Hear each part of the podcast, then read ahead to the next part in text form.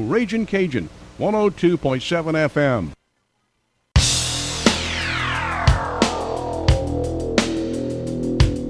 A Monday warrior, mean, mean stride. Today's Tom Sawyer, mean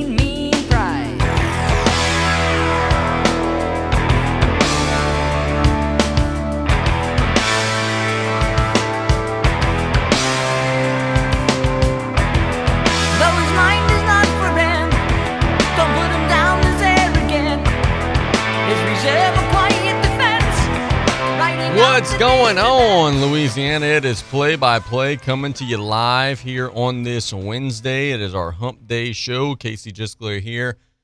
Happy to be with you all after a day off. Uh, my bad for missing yesterday. Had a couple little things going on that we had to take care of, but we're back today and we're full steam ahead. And we're going to have our usual Wednesday show. We've got, um, let's see what we've got. We've got Taylor Griffin at 12:15. We've got BJ Young at noon. We didn't get to our Terrebonne General Tuesday yesterday, so we're going to get Stan tomorrow, or we're going to try to get Stan tomorrow on uh, Thursday to talk about everything happening in our area. Uh, we've got our mailbag. We've got everything that's uh, that you usually hear on a Wednesday show coming to you today. So let's dive right into it. Let's thank our sponsors for allowing us to be here today on Wednesday. The Blue Boot Foundation, Bent's RV, located on Highway 90 in Boutte.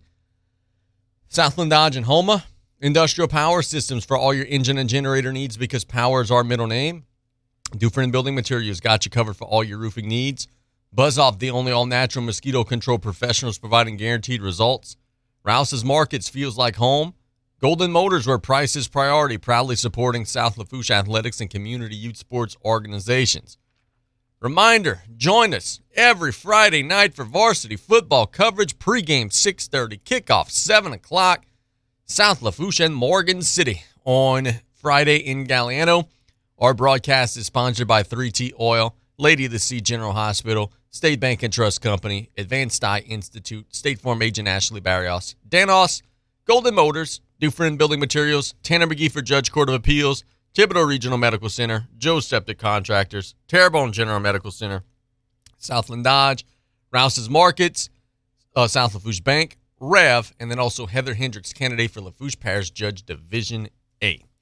So we've laid the groundwork for today's show. We've told you when BJ's coming on. We told you when Taylor's coming on. The mailbag will be at 12:30. Betting picks at the bottom of the show.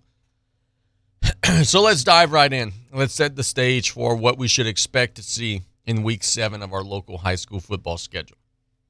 We've look, we've we've chronicled this here on the show. It's been a rough year for our local high school football teams. It has. Very few of our local teams are sitting in a position right now where they're expecting to make the playoffs. Most of our local teams are sitting in a position right now where they're having to win a bunch here in the next couple of weeks to even give themselves a chance. So when we look at the scoreboard, or not the scoreboard, but like the schedule and the slate of games, we see again for the second straight week, there are a lot of local teams who are going to be underdogs, who are not going to be expected to win. But that's okay because guess what? Ellender maybe wasn't expected to win last week against Terrebonne, and they found a way. You got to line up, you got to play with your 22 on the field, or not 22 on the field, but you know what I mean 11 on offense, 11 on defense, and you got to make it happen. Central Lafourche has a tough one. They're traveling to reserve to take on East St. John. East St. John's undefeated this year. East St. John's one of the best teams in the state of Louisiana this year. We don't talk about the river as much because, you know, our signal doesn't go out to the river, but we follow the river very closely because, you know, they're in our local district. The Wildcats are ridiculously good. They're undefeated. That's going to be a stiff challenge for Central Lafourche, Central Lafourche team that, since getting their first win, the wheels have kind of started to shake again. They lose to Franklin, lose to Destrehan. They've really struggled. Destrehan, maybe the best team in 5A. They have crushed everybody that they have played. They're traveling to Houma on Friday night to take on Terrebonne. Tyler Lewis and his team. Remember, we said Tyler Lewis and the Terrebonne Tigers had a three game stretch and they had to win them all. They won the first two, but then slipped up on Friday against Ellender.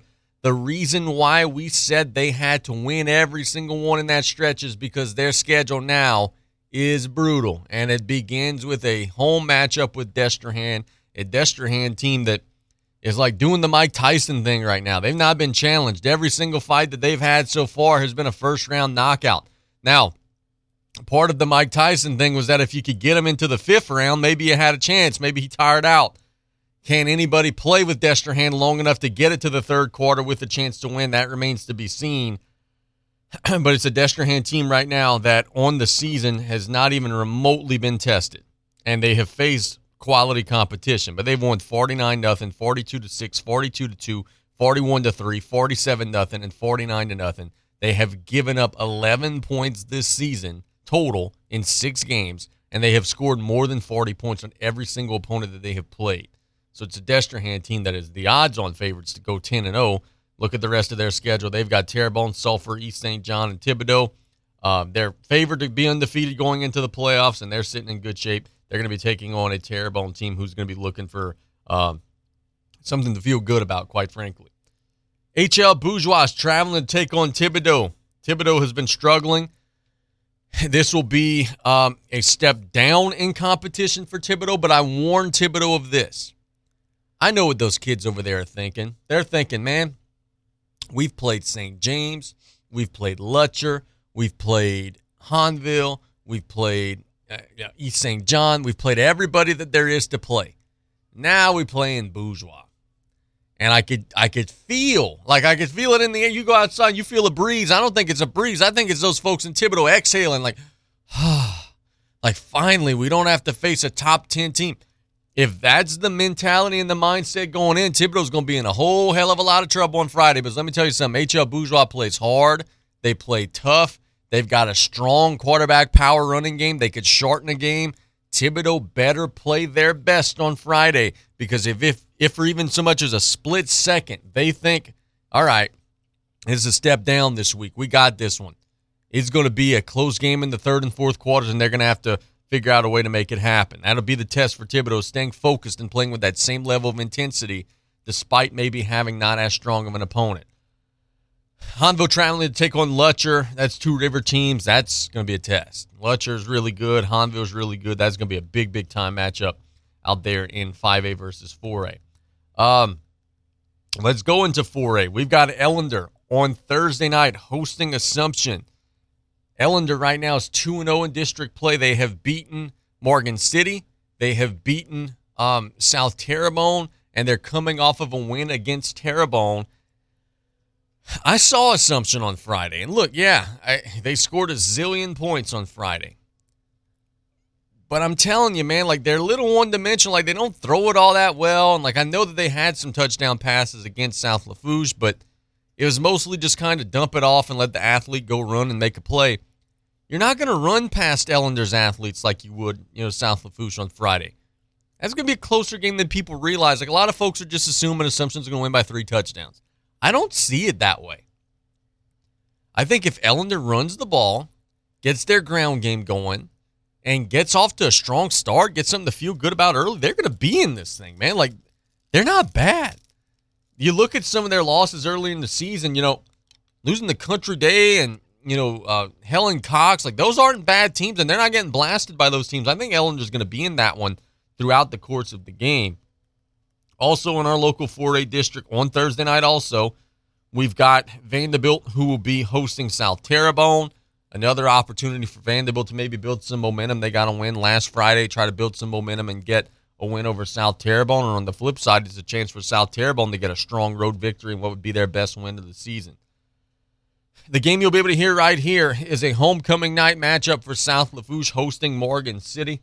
Um, we chronicled our thoughts on the Tarpons on Monday. You got to play focused. You can't take anything for granted.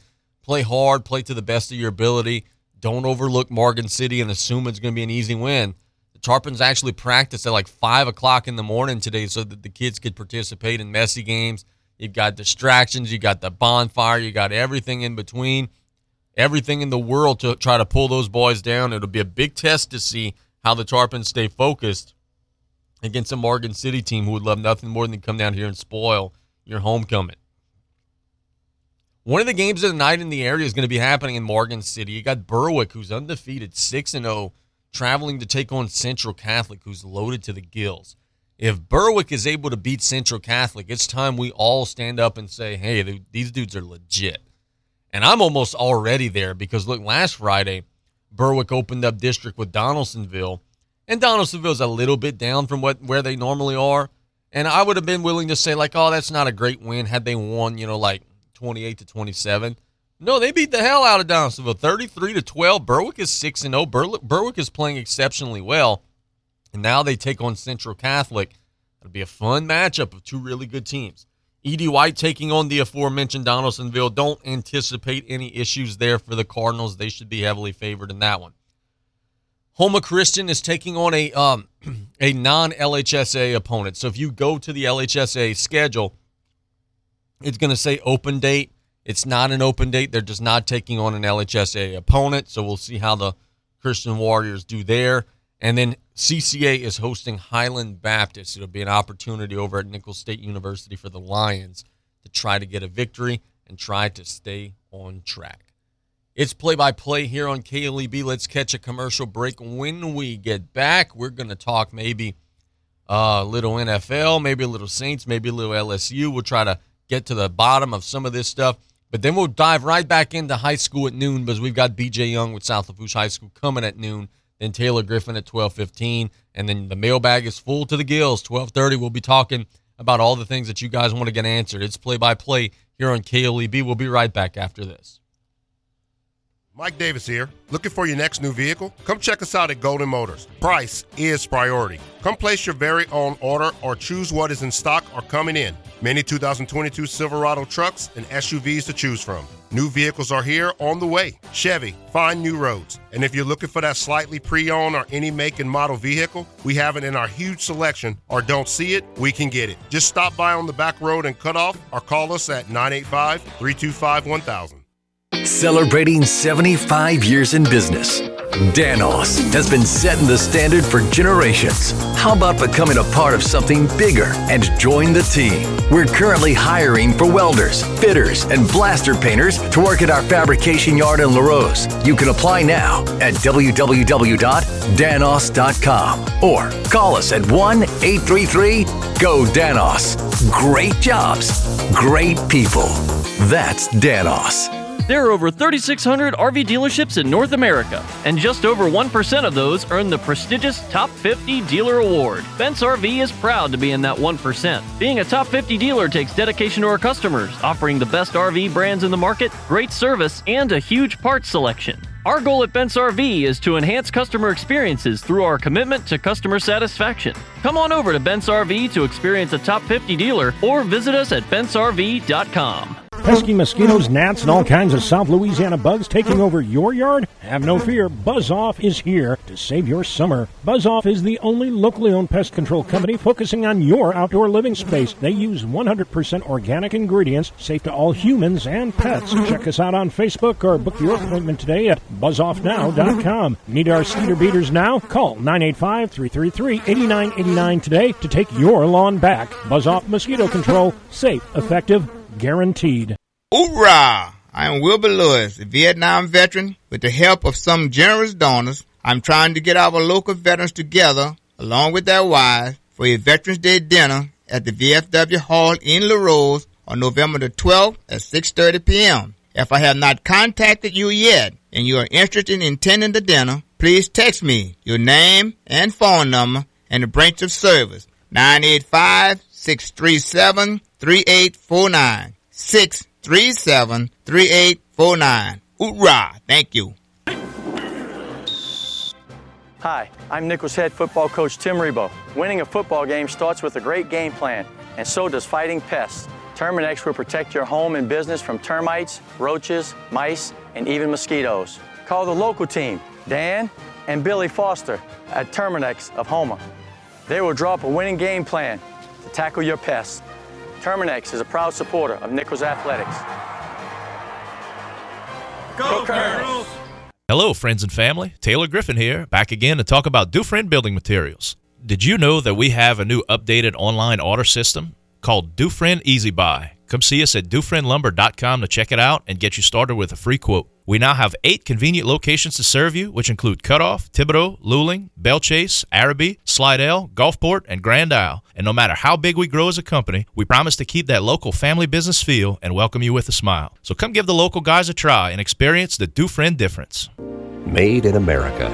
A simple idea that means everything at Mueller Metal Roofs and Buildings.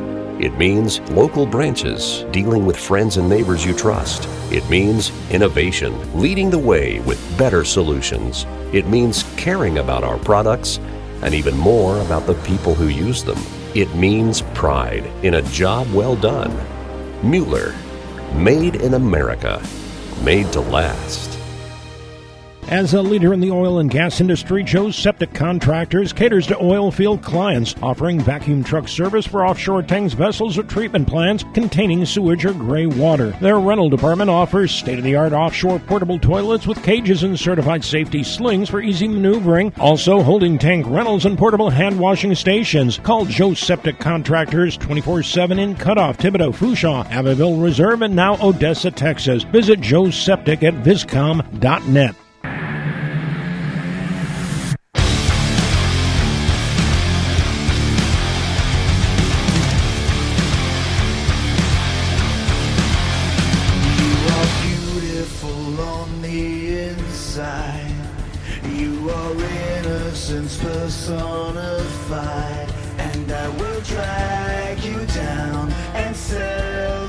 It's play by play here on KLEB. A couple of notes locally, and then I'll kind of expand and open the umbrella.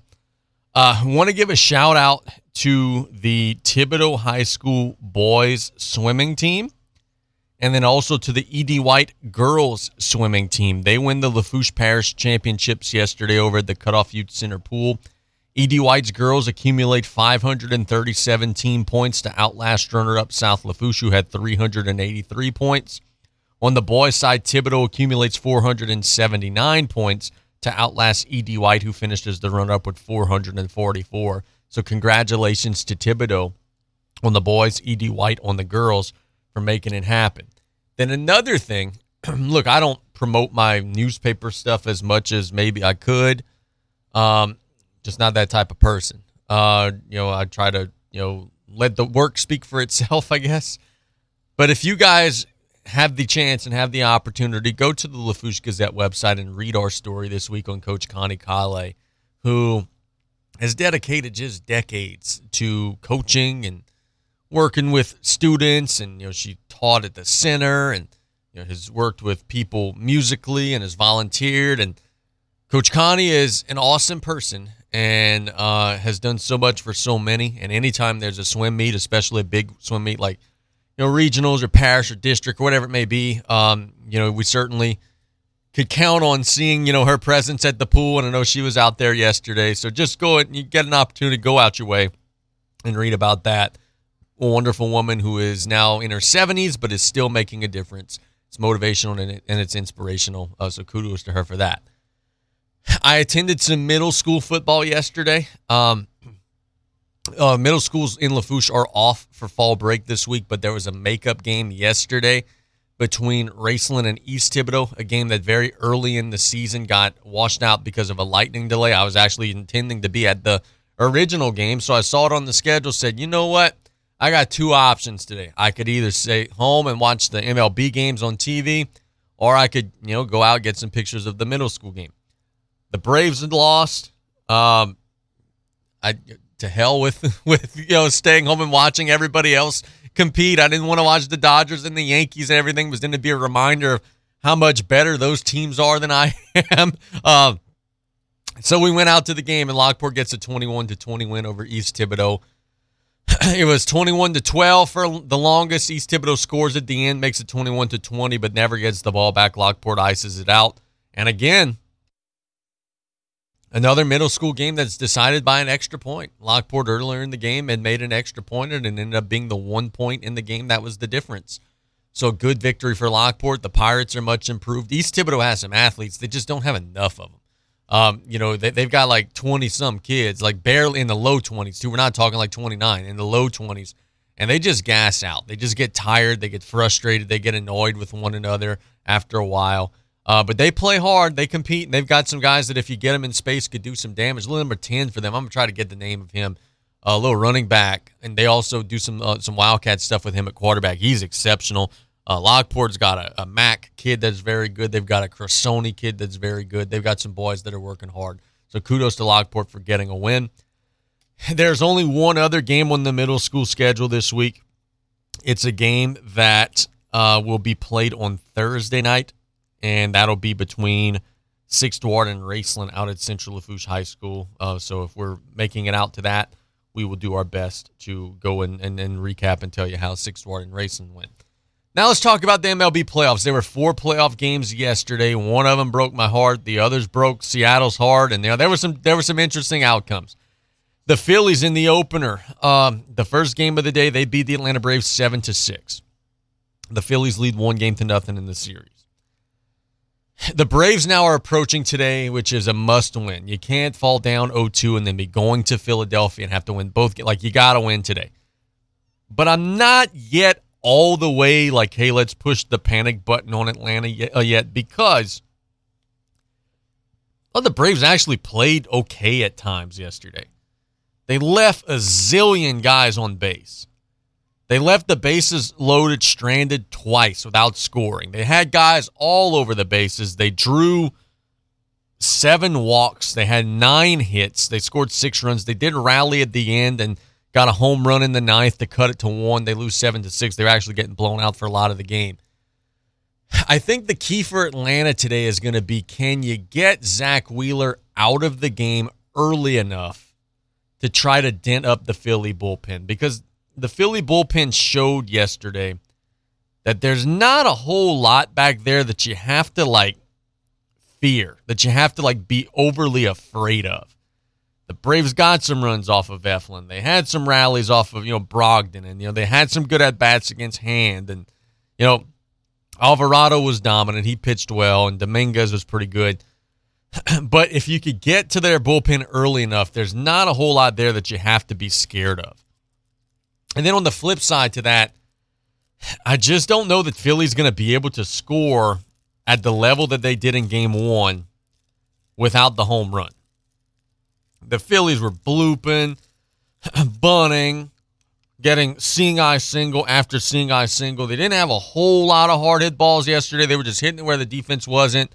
And they do get the seven to six win. Now Atlanta has to win today, and they've got to do it against a great pitcher. Zack Wheeler is incredible. That's a tall task but I'm not all the way full on hitting the red panic button just yet. I do think the Braves have a better team than the Phillies, but you got to make it happen today. Now, if I'm the Seattle Mariners, everything that I just said a minute ago about not hitting the panic button, I am hitting the panic button if I'm the Seattle Mariners. The Mariners gave the Astros their absolute best shot yesterday. Came out of the gates, they chased Verlander out of the game got a four nothing lead, and then got a six to two lead in the fourth inning. They're rolling. It looks like they're going to storm out to a game one win, and then they just can't make it happen. It just doesn't work out. The Astros rally back. They get two in the eighth, three in the ninth on a big thrilling walk off home run from Yordan Alvarez. They get an eight to seven win. If I'm a Seattle fan right now, I'm saying to myself in the back of my mind, Rutro, we've got two more games left in our season. You gave them the best shot that you had. A you know a, a uppercut that landed squarely to the jaw, and you did knock them back on their heels, but you didn't knock them off their feet.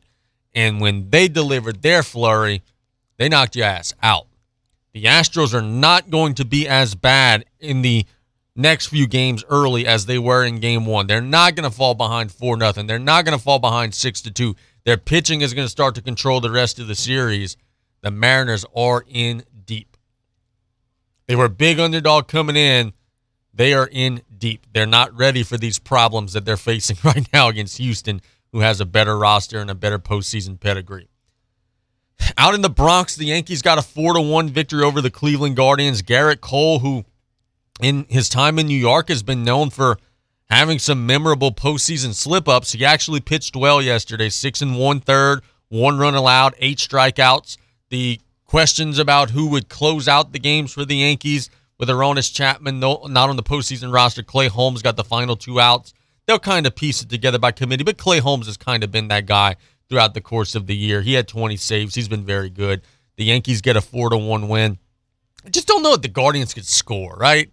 Like the Yankees have a strong pitching staff as is, and the Guardians just aren't very good on offense. Like I, I have no doubt that the Guardians are going to hold down the Yankees to you know three, four, five runs. I don't think the Yankees will ever run away with a game in the series. The Guardians have good pitching, just don't know if they could score. They didn't like they didn't even score 700 runs this season. They scored 689 or 698 runs rather compared to the Yankees 807. There's just a huge gap offensively between those teams and I just don't know if the Guardians could score enough at the end of the day to do enough damage in that series. Then in the other National League game, the nightcap, the Dodgers got a five to three win over the Padres in a game that really wasn't that close. The Dodgers got ahead five nothing in the third inning and just kind of coasted to the win. The Padres got some runs in the middle innings to make it fairly close, but then the Dodgers bullpen dominated. Phillips, Vesia, Graterol, and Martin all combined uh, to go four shutout innings as the Dodgers go up one game to nothing in that series. Game two today, we've got the Padres and the Dodgers pitching matchup there. Clayton Kershaw against Yu Darvish. That'll be a good one. The Dodgers are heavily favored with an over under of seven. And then we got Kyle Wright in the game at 3:30. Kyle Wright of the Atlanta Braves will be taking on Zack Wheeler. Wheeler's incredible. We've told you about him. Kyle Wright ain't bad either. Kyle Wright had 21 wins on the season, actually the most in baseball, 3.19 ERA, and he also has had some good success in the postseason. Braves have to have it. The Padres have to have it. Those are must-win games. You can't fall behind two nothing in a best of five. So we'll be interested to see how it all shakes out promised you football talk in that segment, and we end up talking about swimming and Major League Baseball. That's just the way it happens here on Play by Play. We'll get to that other stuff later in the show. Let's catch a break when we get back. Um, BJ Young, South Lafourche High School, will be joining us. His Tarpons are taking on Morgan City for homecoming. We'll be right back after this, talking with the old ball coach on KLEB. It's Ram Power Days at Southland Dodge, Chrysler, Jeep, Ram, Fiat, and Houma. Not only can you get a great deal on a Ram, but you can see their impressive lineup of new commercial trucks and vans. Southland Dodge has the perfect vehicle for your business with Ram's long-lasting new pickups or their efficient new Ram work vans. Choosing the right one should be easy. Whether you need a truck for work or home life, the Ram will do its job. Southland Dodge, Chrysler, Jeep, Ram, Fiat, 6161 West Park Avenue in Houma, here for you yesterday, today, and tomorrow. Did you or your loved ones go without this hurricane season? Well, this year, go with Industrial Power Systems, your only local power generation professional, serving Lafourche for over 18 years. We offer sales, service, installation, and maintenance on all major brands of residential, commercial, industrial, and marine generators for the most trusted brands in the industry. Generac, Kohler, Briggs & Stratton, Cummins Onan, and many more. Industrial Power Systems. Power is our middle name. Call us today at 632-1692 or come see us on the back road in Galliano. At Riley Johns Blue Boot Foundation, our mission is to help everyone be safer in and around water. Did you know drowning is the number one accidental cause of death in children under the age of 4 and the second leading cause of accidental death in children under the age of 14? Adolescents and adults are at greater risk of drowning in open water. Remember, drowning is preventable. Join Riley Johns Blue Boot Foundation.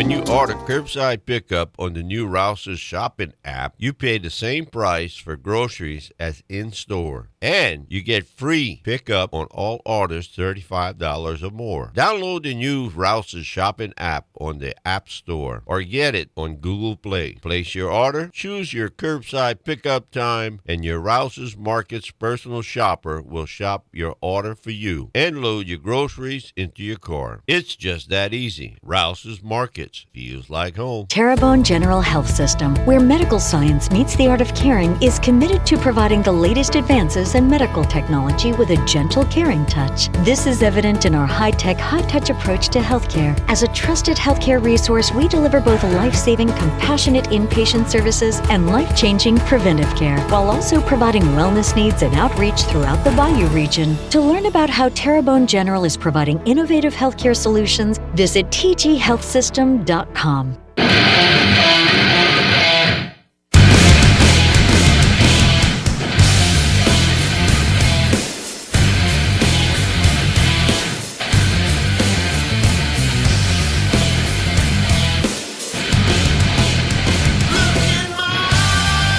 If weather holds up. There will be messy games over at South Lafourche High School after school today, beginning around 2.30, 3 o'clock. Kids will be having fun. I'll be out there getting some pictures and everything of the sort. So that means that football practice has already happened. So let's chat with South Lafourche football coach B.J. Young, who's on the line now. Coach, good afternoon, buddy. How are you? Good, man. How are y'all? Doing fine, bro. Um, you've had a couple of days with the guys, and your Wednesday practice, as we said a minute ago, is already complete. How's the week of preparations been for Morgan City, man? Yeah, um, you know, had a, had a good good energy this week. Uh, it's homecoming. You know, so, uh, a lot of people that that that's uh, come through the hall should uh, should be coming back, and um, kids excited to go out there and uh, and get to play. So, um, had three good days of practice, man. We uh, getting healthy. Uh, so it's good to see some of them faces back out there. Well, that was the next question I was going to ask. Is you know you guys were waiting on potentially getting your starting quarterback back. He was week to week. Uh, is this week going to be the week that we're going to see him? Yeah, he'll be back this week. He uh, got cleared on Monday. Uh, Monday we actually practiced Monday morning. Uh, no school, right? Fall break, so we practiced Monday morning. So he was actually not at practice Monday. He had a doctor's appointment at eight thirty. So uh, he ended up getting cleared. So he got two days in this week. Got a yesterday and today, and uh, he had two good days, man. He, he he's been nipping at the bit for, for three weeks. So he's uh, he's excited to get back out there, and uh, we're excited to get him out there as well.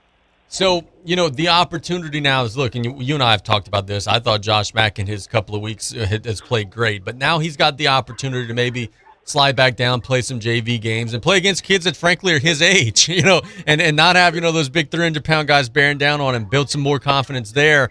You're going to have an opportunity now in the coming weeks to play them both again. You know, JV game for Mack and, you know, varsity game for, uh, for Ogeron. It's going to be great for both kids.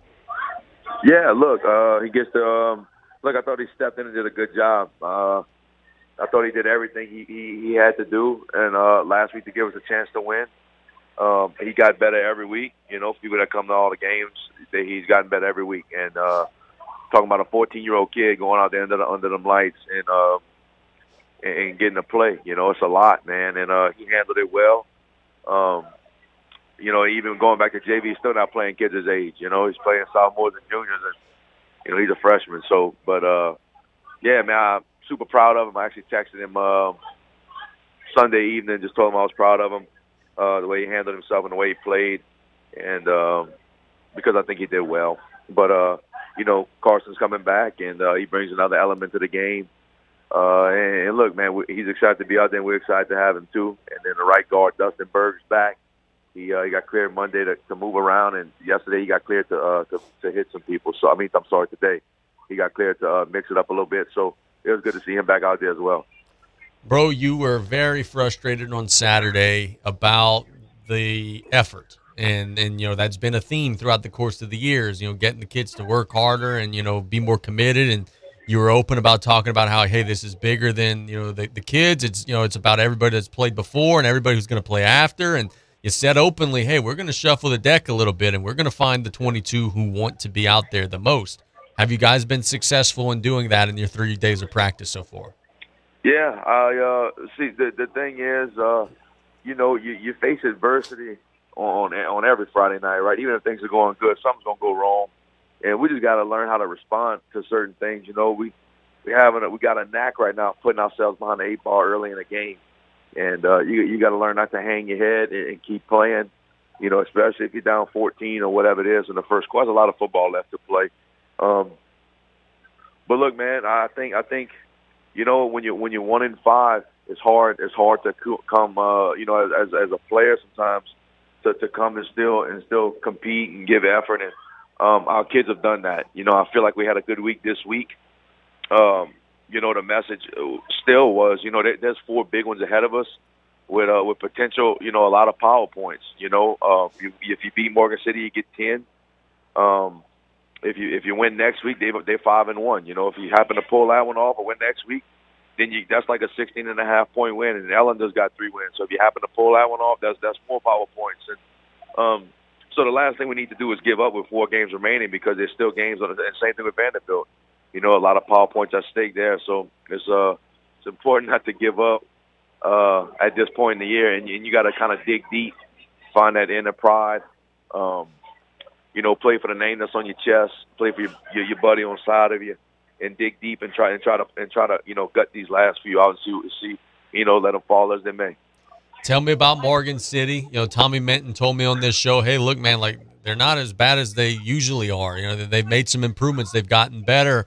And I've had a couple of other coaches tell me the same thing. What are some things that they do well, and what are some things you guys are going to have to be wary of on Friday night?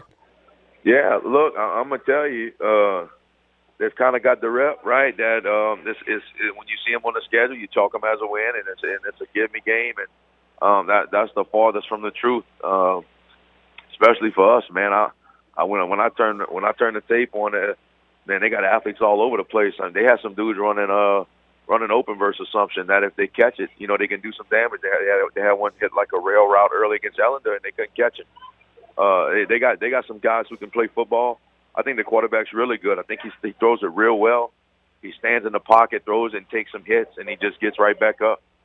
So um, I, I I think the offense got a lot of explosion that that's capable of happening if if uh, you know if they hit him and if you go out there and, and, and not have a lot of you know good effort and energy and things of that nature. And defensively, they got a big lineman who uh, who does a good job getting in the backfield and disrupt some stuff and uh, they they fly around, man. You see a lot of green green jerseys moving around to the football, so uh, they they playing hard, man. And, and and we have to have you know the right mindset to go out there, um, not just punch the clock uh, and uh, thinking we can just you know roll a helmet out there and then the SL's gonna win the game. We have to go out there and play football Friday night to give us a chance. How do you guys get the ground game going, brother? I know that having Carson's going to help because he could make some things happen with his feet as well, and I know there's going to be a big point of emphasis. What are some things we should be looking to see from the Tarpons on the ground Yeah. on Friday? Uh, probably not too much on the ground, to be honest with you. Man. Yeah. uh, no, man, it's gonna be. Uh, I'm gonna tell you, I just, I mean, people that's playing us down the road, they're gonna see it anyway. We, we're gonna throw the football. Okay. Um, yeah, we, we're gonna put it in his hands. Uh, and I think, man, I think our playmakers, we got good playmakers on the perimeter that can make plays. And uh, you know, see see what happens, man. Uh, we uh, look beat our heads against the wall for six weeks. Um, we got to try something different. Uh, got our guy back. Um, receivers are super excited about it. I think our O line does a good job in pass protection. You know, um, so we talked about it before. You know, do you run the same offense you run every year? Do you kind of mold it to what your kids do better?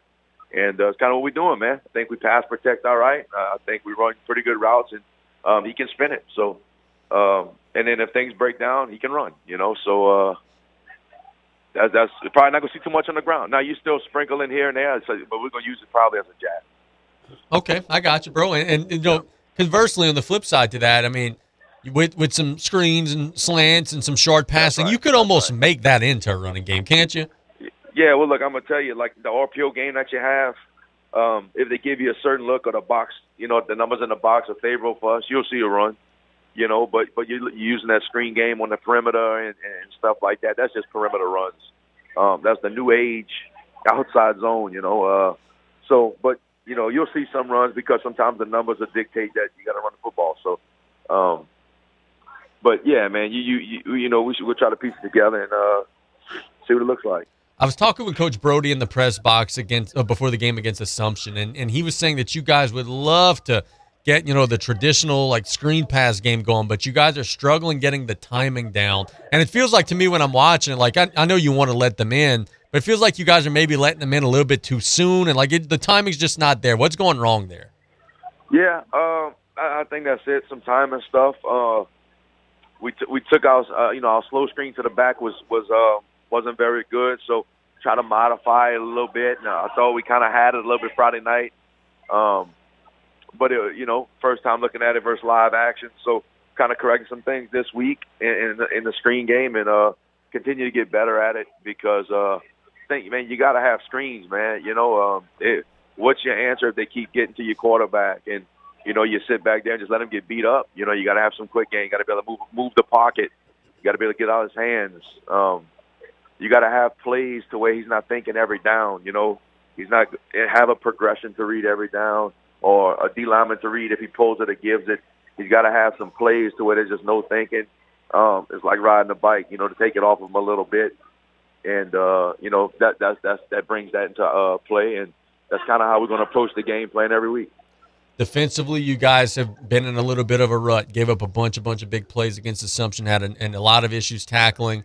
I know that you guys are going to keep working at it and keep repping and How they look so far in practice this week. Yeah. Um, I mean, look, I can promise you we don't go out there and see how many missed tackles we can have tonight. You know. uh, um, but no, look, we did some more live periods, and you know, we we got the tackling wheels and stuff that work on your angle and how to wrap up and hit low, and um, but you got to we talked about it, you got to tackle people, and uh, we, we that's what we're doing, you know. But but we will bang you banged up and you're thin sometimes, so you gotta you're trying to balance it, man. Because okay, if you lose your safety and your overhang, and then you slide receiver, and then all of a sudden Curall goes out with a knee. I mean, now now you're in some you know in some uh, some deep water uh, with no floaties. So we um you try to balance it, man. But but we uh we still going live early in the week and uh, you know tackling to the ground because we have to. Uh, man, look, you got to make plays, you got to make tackles, you got to put people back in the huddle. Um, you got to put your team back in the huddle. You can't uh, you can't have you know you can't have the guy dead in the water and, and let let him squirt out. Last question. So, uh, man, yeah, man, our, kids are working hard, man. I can promise. you. Last question before we let you go, bro. What are some of the keys to victory? What are some things you guys got to do well on Friday night to get your second win? Yeah, I think if if we can execute, um, not give not not have negative plays on offense, and like just like last week, man, we got to limit the explosive plays. You know, we're talking about 16, 17 year old kids. They got to go on a 10 play, 11 play drive. Something's gonna happen. So we got to limit the explosive plays and, and not shoot ourselves in the foot on offense. Very good, brother. Thanks so much for the time, man. All right, man. Thank y'all. That's BJ Young with South Lafourche High School. Um, Tarpon seemed like they've had a couple of good days of work. We'll see if it'll carry over to the field against Morgan City. Those boys are hungry for a win, and I would love to see them get that opportunity on homecoming to defend their home field and make it happen. Let's catch a break when we get back. We're going to chat with Taylor Griffin. The Turtle and I will be talking about maybe some NBA, maybe some college football, maybe some Saints, and then certainly some wrestling. Uh, but there's a whole lot going on WWE wise, and Taylor and I were actually texting one another throughout Monday Night Raw. So I know we're going to be chatting about that. It is play by play on KLEB. We'll be right back after this. You're listening to KLEB, 1600 AM and K274DE, 102.7 FM, Golden Meadow. The French Connection, the all new Raging Cajun, 102.7 FM. The French Connection, the all new Raging Cajun, 102.7 FM. It's Ram Power Days at Southland Dodge Chrysler Jeep Ram Fiat and Houma. Not only can you get a great deal on a Ram, but you can see their impressive lineup of new commercial trucks and vans. Southland Dodge has the perfect vehicle for your business with Ram's long-lasting new pickups or their efficient new Ram work vans. Choosing the right one should be easy. Whether you need a truck for work or home life, the Ram will do its job. Southland Dodge Chrysler Jeep Ram Fiat, 6161 West Park Avenue in Houma, here for you yesterday, today, and tomorrow. Did you or your loved ones go without this hurricane season? Well, this year, go with Industrial Power Systems, your only local power generation professional serving Lafourche for over 18 years. We offer sales, service, installation, and maintenance on all major brands of residential, commercial, industrial, and marine generators for the most trusted brands in the industry. Generac, Kohler, Briggs & Stratton, Cummins Onan, and many more. Industrial Power Systems. Power is our middle name. Call us today at 632-1692 or come see us on the back road in Galliano. At Riley Johns Blue Boot Foundation, our mission is to help everyone be safer in and around water. Did you know drowning is the number one accidental cause of death in children under the age of 4 and the second leading cause of accidental death in children under the age of 14? Adolescents and adults are at greater risk of drowning in open water. Remember, drowning is preventable. Join Riley Johns Blue Boot Foundation. Pesky mosquitoes, gnats, and all kinds of South Louisiana bugs taking over your yard? Have no fear, Buzz Off is here to save your summer. Buzz Off is the only locally owned pest control company focusing on your outdoor living space. They use 100% organic ingredients, safe to all humans and pets. Check us out on Facebook or book your appointment today at buzzoffnow.com. Need our skeeter beaters now? Call 985-333-8989 today to take your lawn back. Buzz Off Mosquito Control. Safe, effective, guaranteed. Want to become a certified babysitter? Terrebonne General Health System is excited to offer Super Sitter classes. Participants will learn first aid and CPR along with safety, business, and basic childcare skills. Classes are for ages 11 to 15 and will be held at Terrebonne General. Upon completion of the program, students will receive a two year American Red Cross Babysitter CPR first aid certification. Our summer sessions are about to kick off. For class schedules and prices or to register, call 985 850 6204 or visit tghealthsystem.com. When you order curbside pickup on the new Rouse's shopping app, you pay the same price for groceries as in store. And you get free pickup on all orders $35 or more. Download the new Rouse's shopping app on the App Store or get it on Google Play. Place your order, choose your curbside pickup time, and your Rouse's Markets personal shopper will shop your order for you and load your groceries into your car. It's just that easy. Rouse's Markets feels like home. Wrestling has more than one royal family.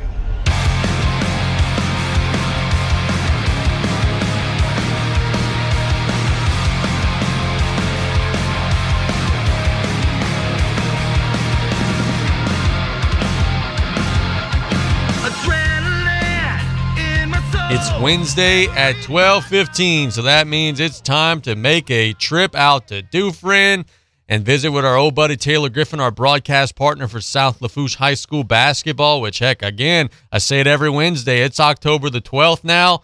We're about a month away from being on the hardwood and watching those Tarpons play. Turtle, what's going on, brother? How you doing? Hey, doing good, doing good. How y'all doing over there? Doing just fine, my friend. Uh, let's talk a little college football at the start. LSU was taking on Tennessee. Um, it didn't go so good. The Tigers got crushed, and maybe it was kind of a splash of water in the face of, hey, that top 25 ranking you had, you didn't deserve that. You know, you're not as good as the biggest of the big dogs. But I think we're going to learn a lot more on Saturday against Florida, right? Because sometimes it's not about getting knocked on your butt. It's how you respond to getting knocked on your butt. LSU's young. It's year one under Brian Kelly. We've seen LSU teams in the past, and when they've lost a few, they've kind of given up. If LSU plays well Saturday, I think that we're going to learn a lot. But if they get walloped again, then certainly it's not a great sign, man. I feel like Saturday is a big game one way or another for the Tigers. Yep, yep, I 100% agree, man. Uh, Tennessee was well, well above our class on Saturday. I mean, it, dude, I mean, literally the opening kickoff just makes you want to turn the TV off the way LSU handled that. Um, but uh, you know, Florida's not doing so hot this year either. I think it'll be a great matchup. I'm very interested to see it, and as you mentioned, I'm interested to see how we respond to such a horrible butt whooping on Saturday. You know, going to the swamp, and uh, you know, it's one of those real tests. Let- You know, let's let's see what we're really made of here. Um, LSU has a lot of questions, and, and, and Brian Kelly hasn't asked any of these questions or posed any of these questions, but fans are wondering about Jayden Daniels. I think he's actually doing okay given the lack of offensive line, given the fact that Yeah. half of his receiving corps probably doesn't want to be there, and some of the other challenges that he's faced. But there are some fans who are saying, hey, man, maybe we should try something different. What say you?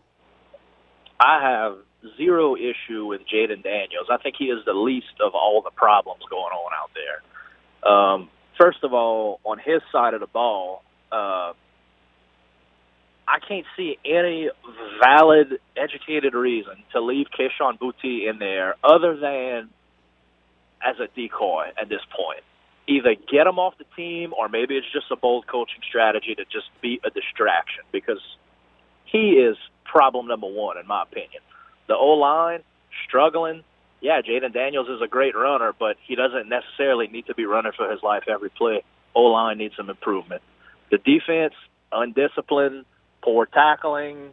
It's just disappointing all around, pretty much everywhere but Jayden Daniels from what I'm seeing. Yeah, I agree with that. I think that he's playing much better than what he's being given credit for. Um, let's talk about the New Orleans Saints. They get right. Well, I say get right. They limp through a game with the Seahawks and struggle, but they do get a win, and in the NFL, that's all that matters. Now you're taking on Cincinnati, and that'll be a little bit of a step up in class. You're back in the dome.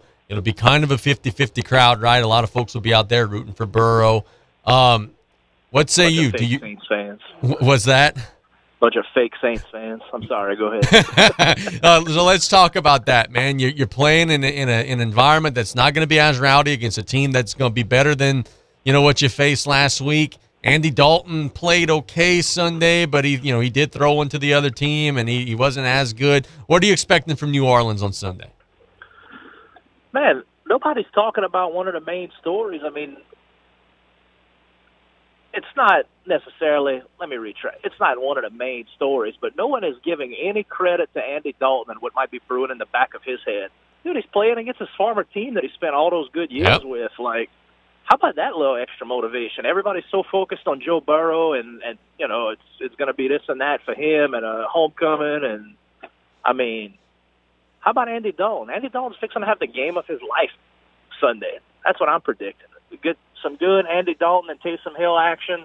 I think Sunday's going to be fun. I think, uh, yeah, while Joe Burrow will have his supporters out there, uh, Joe Burrow has never played an away Saints game in the dome. Yeah, that is his dome, sweet dome, sweet home, whatever you want to say. You know, he's he's got he's got some fantastic games that he played in there, but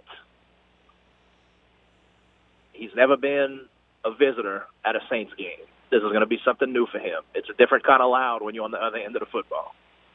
Hey, look, dude, and I, I do think that you're right about that. But let's be honest: had the Saints lost to the Seahawks on Sunday in the dome, and would, and had they dropped to one and four, it would have been a Bengals home game in the dome. Let's be honest: the Saints Oh, are no, carrying some right. momentum, but there's going to be some Bengal fans out there. I'll give you that. I'll give you that. And I think, um, you know, what no one's talking about, um, Cam Jordan deserves a ton of credit for doing what he did this Sunday and really just continuing to give the Saints life and really continuing to give life to the crowd. Like, hey, we still here. We're still a contender. We're getting we're getting right this week, and you know, yeah, you you're correct. If they would have lost this game to the Seahawks, yeah, it would it would be an ugly situation this Sunday. But um, I think they're still they're still very much in it, and uh, it's not it's not going to be as pro Burrow as uh, as everyone's thinking.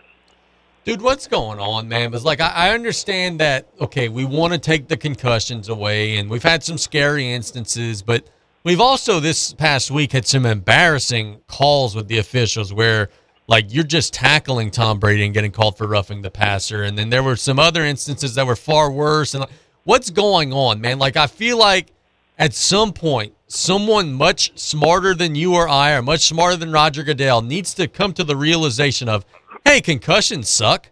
But these dudes are being paid tens of millions of dollars to deal with that risk. Like, why aren't we letting the football players play football anymore? it's I think it was just whatever the refs do as far as their their meetings during the week, their emails, their Zooms, whatever they're doing, discussing how everyone did on Sunday and how we could prepare and get better and what points of emphasis we need to focus on. Everyone just got really scared with the Tua situation, and they are I mean, I don't want to say overreacting and seem sensitive about the whole Tua situation. It was it was a freak play. It was it was a scary thing to see. And then he should have never been cleared and then it was another freak play, even scarier thing to see. Yeah. You're absolutely right about that. Everyone who thinks, "Man, we should be more careful. We should be cautious. We should be this and that."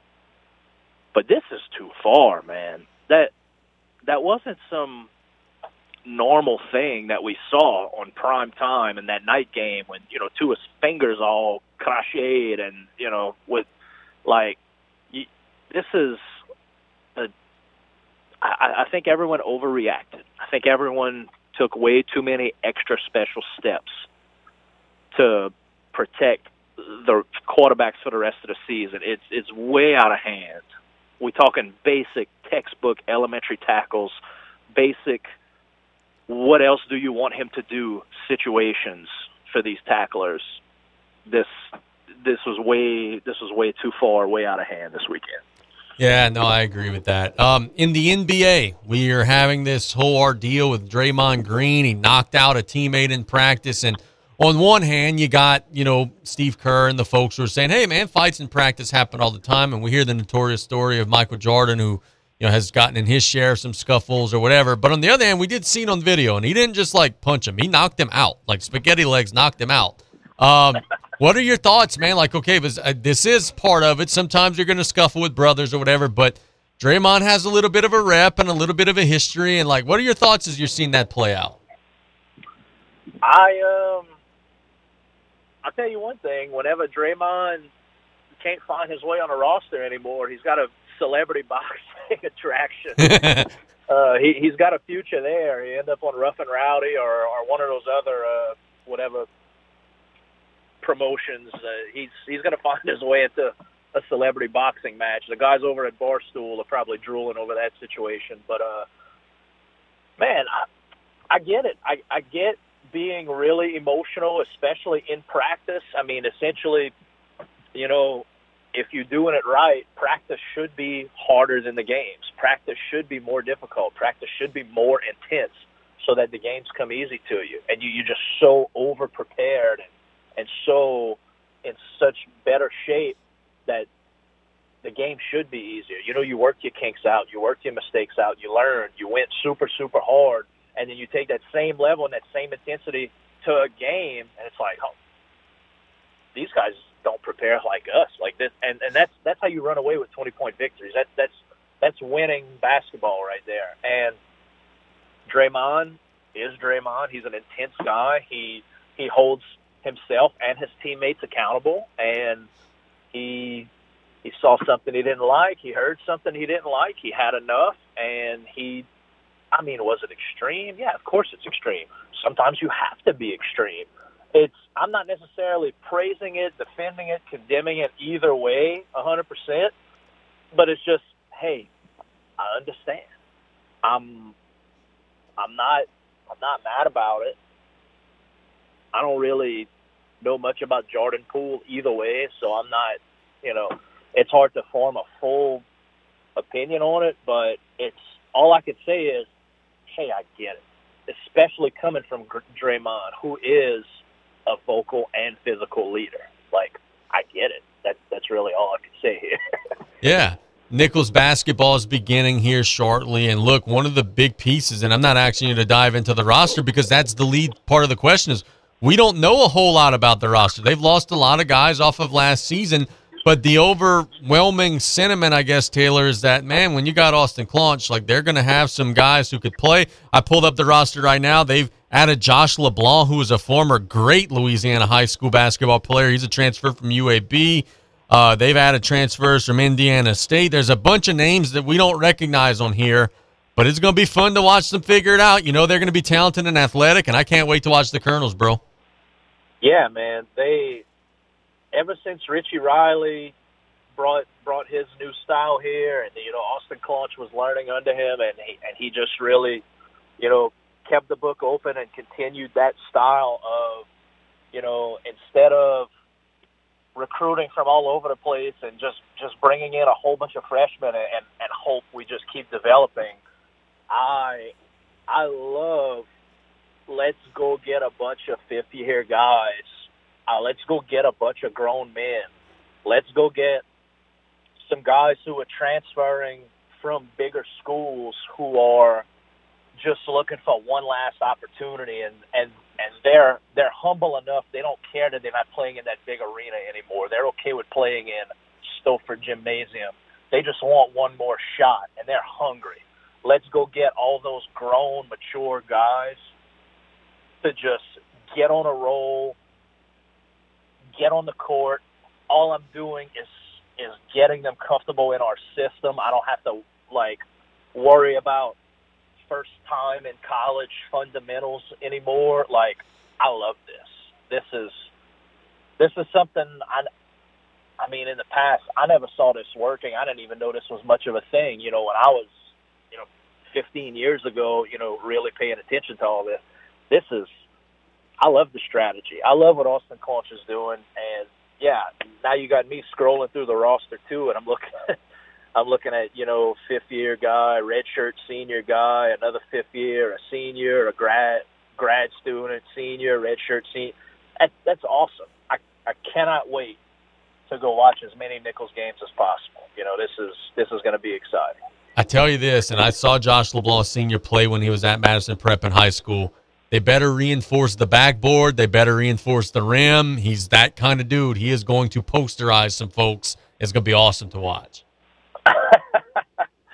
That's great, man. I, I did not know that about Josh LeBlanc. Now I'm I'm trying to I'm trying to get some info on him here. There's not much other than I see he's from Baton Rouge, Madison Prep, UAB, six seven, two thirty. He's a senior, so he's a seasoned veteran college basketball player coming from UAB. He's a senior. He's ready to roll, and UAB plays in a probably stronger, maybe equivalent conference to the Southland, depending on what kind of year everybody's having. Uh, like he's he's going to be a great fit. That's awesome, man. I I, I cannot wait to uh, to see what happens here. Well, just some background. He signed out of college or out of high school. I'm sorry, with Georgetown, and played a couple of seasons with Ewing and over there. And as a freshman, averaged nine points a game with Georgetown. Then he had a little cup of coffee at LSU, and then he moved to UAB. So he's been a journeyman. He's been all over. But I feel like you know maybe out of high school, kind of outkicked his coverage going to Georgetown. Maybe even LSU was the same. In the Southland, though, he's going to do some big things. Whereas six seven's undersized in the SEC, and the Southland, Bubba, you of the big dogs out there. Yeah, he's to make an instant impact. I'm telling you guys right now, he's gonna he's gonna have a big big mark next year on that team. Yeah, man, absolutely. I I I love it, man. I, I didn't I didn't even realize, you know, I, the more the conversation continues, the more you're educating me on this guy. I had no idea he went Georgetown first. I mean, that's, that's that says a lot about him, man. He, you know, whether or not he got over there, a bit off more than he could chew, and you know, realized maybe he wasn't quite cut out to be a star in in the Big East. I mean, oh well. I mean, that's the fact that he had the look, he had the attention, he had the opportunity to go that far, that high. Dude's the real deal. I don't even have to see him on the court yet. He is the real deal. This is going to be super fun. It's going to be a phenomenal year for the Colonels again, as long as everybody stays healthy. You know, Stopher Gym should be packed every time the Colonels are, are at home. Let's talk some wrestling. We've got WWE who is doing some great stuff, bro. Um, have a pay per view on Saturday or a premium live event on Saturday uh, where you have you know some interesting results, and then you also have the debut of Bray Wyatt. You follow that up with Monday Night Raw, which I thought was a solid show as well. What storylines do you like right now? What storylines do you not like? Give us a rundown of the past week in. WWE. I I still absolutely love the mysterious uh, Miz being kidnapped by this uh, Dexter fella every week. Just finding a different creative way for him to come in and and and, and spook him, and then it looks like they finally uh, got a match lined up between the two guys. You know, with Road Dogg making that appearance, and you know backstage saying that uh those two those two guys could go at it next week or whatever it was. Um, I love that storyline. I love the fact that Bray Wyatt's back, and I'm just on edge, on pins and needles. Cannot wait to see what they do with him. You know, how long are they gonna build this up, and what's gonna happen next? Uh, the uh, the whole Mysterio storyline right now, with uh, you know, I think as as you and I were texting Monday night, I think this is a solid build up to Dominic is coming into his own. You know, he's he's with this this heel stable right now with uh with Judgment Day, and you know he's going to continue to attack his dad and get in his face and dare him to hit him and scream in his face to you know just just beg him to get violent with him. Rey's going to keep saying no, no, no, and walk away from it. I mean, this is this is Undertaker Kane for the first time all over again. This is, you know, the bad guy attacking the good guy. The good guy's not attacking back because they're family. He's refusing to, you know, get involved with it, and he's finally going to have enough come January, February, whatever it is, and he's going to come back after an injury or whatever the whatever storyline they decide to do, and you know, all right, screw it, it's on. I don't care that you're my son me and you WrestleMania, let's go. This, I mean, that's that's what I'm predicting. But that's this is exactly what it smells like watching all of these all these episodes of Raw and whatever's going on at the pay per view. You know, this is this is the build up that I can smell coming. Um, I love that storyline too as well. I'm glued to the TV when when those two are involved. So with Braun Strowman back, with Bray Wyatt back, with Cody likely to return by the time the Royal Rumble happens. If they're all in the Royal Rumble, who's going to win the Royal Rumble? Whew, that's a tough one. I mean, I feel like the easy thing is Cody wins the Royal Rumble and he's picking, you know, whoever he's facing for the title at WrestleMania.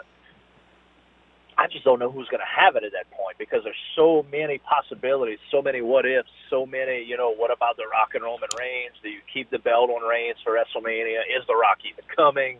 You know, there, there's so many things left to the imagination, which is the beauty of this year of wrestling anyway, because it's not as predictable as it usually is. It's not as dull. It's super exciting. It it, it feels like 20 years ago again. It's uh it's hard to tell. And then, and look, did did did you mention Brock Lesnar was back Monday too? Yeah. I mean, that's what do you do with all those guys? I mean, you have a fatal four way. You have some kind of super four man Hell in a Cell, something. I, I don't know. You got you got to do something creative with all those guys, or you just throw them all in the Rumble. I don't know, but I think I think ultimately Cody wins the Royal Rumble and sets himself up to win the title at WrestleMania. Against who? I have no idea, but I think that's where we're going. So let's talk about that because you mentioned it a second ago, and you and I have been tailing this now for the last three, four months. The Rock was on a Hollywood podcast and was asked by a female reporter, and hey, do you acknowledge Roman Reigns as the head of the table? And he said, oh, yeah, yeah, sure, you know, blah, blah, blah. I love what Roman's doing, blah, blah, blah, blah. Then the next day, he was on another show and was asked by this time a male reporter, hey, do you acknowledge Roman Reigns as the head of the table, whatever? And The Rock said, no, uh, that's me. Like, I'm the head of the table. So I feel like someone at WWE heard that first answer, maybe caught him off guard, and maybe someone sent a note like, hey, bro, what the hell? I'm now more convinced than ever that the plans on paper are for The Rock and Roman at Mania. I was smiling listening to that second comment. You don't say that unless if you're intending to come back. I think he's lined up. Oh yeah, absolutely. For, for him and the way he said it, I mean, didn't he say something like you? As far as who's the head of the table now, you, you're looking into Yeah. his eyes right now. I mean, that's that's textbook Hollywood character. That that's that's entertaining stuff. That's not just he didn't laugh it off and just say no, no, it's me. Like he he set himself up. That that is a sneaky promo. It's gotta happen barring injury or anything else, his schedule is clear. It's got to happen. That would be something else, my friend. Taylor, before we let you go, um, let's briefly chat about the Pelicans. They're playing pretty well in the preseason. Zion looks great. I know a lot of folks are super excited. Are you one of them, brother? Absolutely, man. It's ever since what was it, 2002 or 2000? I, I don't know. When, when did the Hornets come to New Orleans? I have been a New Orleans professional basketball fan since they got here. I was super psyched to have the Hornets. You know, I'm was still excited when they changed to the Pelicans, even when the they were 17 and 52 or whatever, and all we had to look forward to was Bryce Drew. You know, I, I was still I was still happy to get some twelve dollar lower bowl tickets on a Wednesday night against the Milwaukee Bucks just because it was an NBA game in town. Like I there I am super excited that we have so much good to look forward to with this healthy, young, exciting, explosive Pelicans core that we have right now. I'm laughing because you're saying you were excited to get tickets to watch the Milwaukee Bucks. Now that would mean going to see Giannis, but you're talking about the Michael Redd, awful Milwaukee Bucks from yesteryear. yes, yes, yes. Very good. Well, look, man, thanks so much for the time. We'll chat again next Wednesday, okay, bro? Yep, yep. Sounds good, man. Uh, thank you for everything, and uh, as always, go Tarps and God bless America. Yes, sir. That is Taylor Griffin doing a great job. He's following the wrestling in the WWE. I love his points and I love his takes. One thing, man, because he's right. They are building a really strong roster. I think that they're going to need to get two championships back. Right now, Roman's got them all, and that's cool. It's part of the story. Got enough talent now where you could reasonably have you know two different sets of belts for folks to go and chase. I think that should happen in the future. Let's catch a break when we get back. I'll get to the mailbag. It's play by play on KLEB. The music on the bayou, the all new Raging Cajun 102.7 FM. Hey, Mike Davis here. Looking for your next new vehicle? Come check us out at Golden Motors. Price is priority. Come place your very own order or choose what is in stock or coming in. Many 2022 Silverado trucks and SUVs to choose from. New vehicles are here on the way. Chevy, find new roads. And if you're looking for that slightly pre owned or any make and model vehicle, we have it in our huge selection. Or don't see it, we can get it. Just stop by on the back road and cut off or call us at 985 325 1000. Some people just have a knack for being there when you need them the most. Like your third grade classmate who sticks up for you against that bully. The neighbor who gives you a jump start. And the friend who chases away that flock of geese at your outdoor wedding. Your State Farm agent has your back too, through good times and the not so good. And who's got your agent's back? State Farm, the company people have trusted for more than 90 years. We're here to help life go right. Call State Farm agent Ashley Barrios and cut off today at 985-632-0988. Hello, friends and family. Taylor Griffin here, back again to talk about Dufresne Building Materials. Did you know that we have a new updated online order system called Dufresne Easy Buy? Come see us at DufresneLumber.com to check it out and get you started with a free quote. We now have eight convenient locations to serve you, which include Cutoff, Thibodaux, Luling, Bellchase, Arabi, Slidell, Gulfport, and Grand Isle. And no matter how big we grow as a company, we promise to keep that local family business feel and welcome you with a smile. So come give the local guys a try and experience the Dufresne difference. Home health services in South Lafourche are vital right now. Look no further than Lady of the Sea Home Health. For the sick, the elderly, and the homebound, our caring staff makes each day a little brighter, a little better.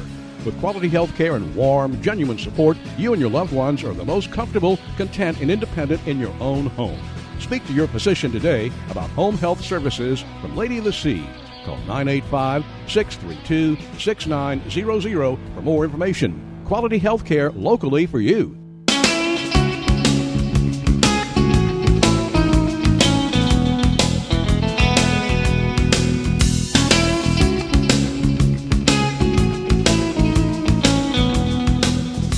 You know, I got got kind of scolded by a listener the other day.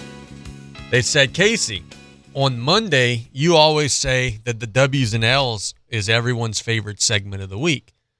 But then on Wednesday, you also say that everybody's favorite segment of the week is the mailbag. And then on Friday, you say everybody's favorite segment is the weekend predictions. It could only be one or the other, right? Uh, yeah, you're right. I guess I got to pick and choose my words better. So, how about this? It's one of everybody's favorite segments of the week coming up, which is our mailbag segment. I'm at Casey underscore Gisclair on Twitter, at KLEB Radio on Twitter, Casey Gisclair on Facebook, KLEB Radio on Facebook. I'm at Casey at gmail.com. Find a way to get a hold of me with your mailbag questions. Heck, my buddy Billy Joe just sent me a mailbag question right now. So, Billy Joe, I'm going to lead off with your mailbag question right out of the gate. Just was just texted to me like a minute ago. Billy wants to know, Casey, should the Saints let Casey, uh, let Taysom Hill play some defense also? Hell, why not? why not? Um, you know, could like all joking aside, if they trained him and taught him, and I, I get that he wouldn't know the plays and he maybe wouldn't know the techniques, but I have no doubt that if Taysom Hill spent an off season working on like tackling and working on the footwork of being like a linebacker, I have no doubt that he could do it. The dude is a football player, right? A football player. He plays receiver, he plays running back, quarterback.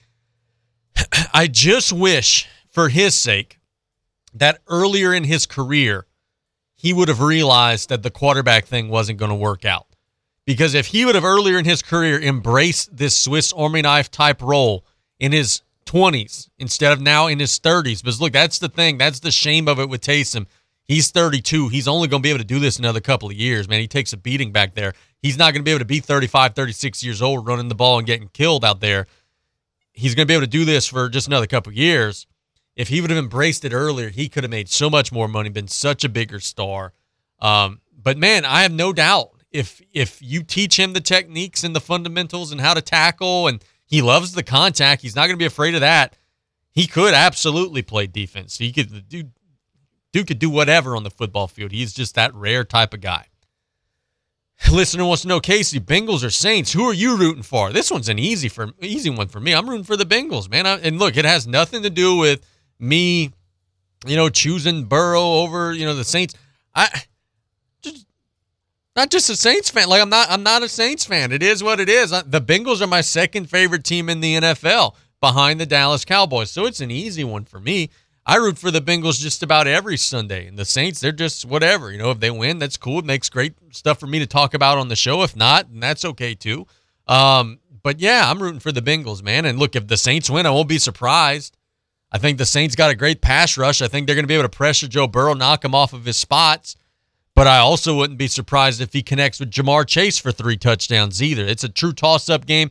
It's a game that I'm not going to be betting on at all because I, the, the Bengals are a one-point favorite. I think it's a true toss-up. I don't have a clue how it's going to go, but I'm rooting for the Bengals, of course, man. I Joe, look, I went to LSU. So I'm a huge LSU fan. Joe Burrow saved LSU's football program. I never played for the Saints. I'm not from New Orleans. A lot of folks say, oh man, that's your hometown team. No, it ain't. I ain't from New Orleans.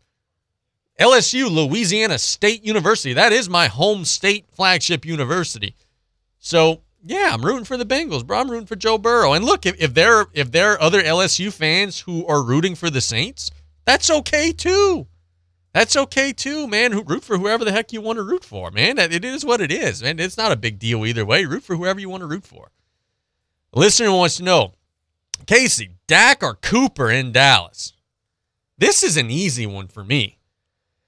Until Cooper Rush loses a game, he ain't sitting, bro. Like until he loses a game, he's playing. He's 5 and 0.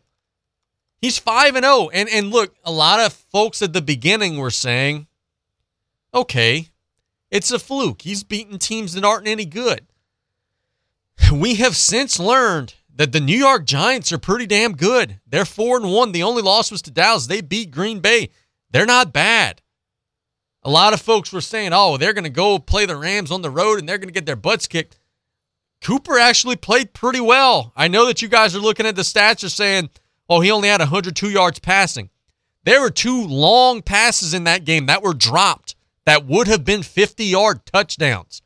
If that stat line would be 12 of 16 with 200 yards and two touchdowns, everybody would be visiting that stat line much differently. Until Rush loses the game, he's in there. You, you don't change something that's not broken. And until he is going to, you know, take one on the chin, he's out there if it's me. Listener wants to know, Casey, why are Lafourche Parish High Schools behind the eight ball in football? This is probably someone who listened to After the Lights on Friday who wants to, because I asked the same question to Coach Brian Colley. It's multifaceted. Okay, this is a complex issue, and for me to answer it in just this segment is, is difficult. but I'll do the best that I can.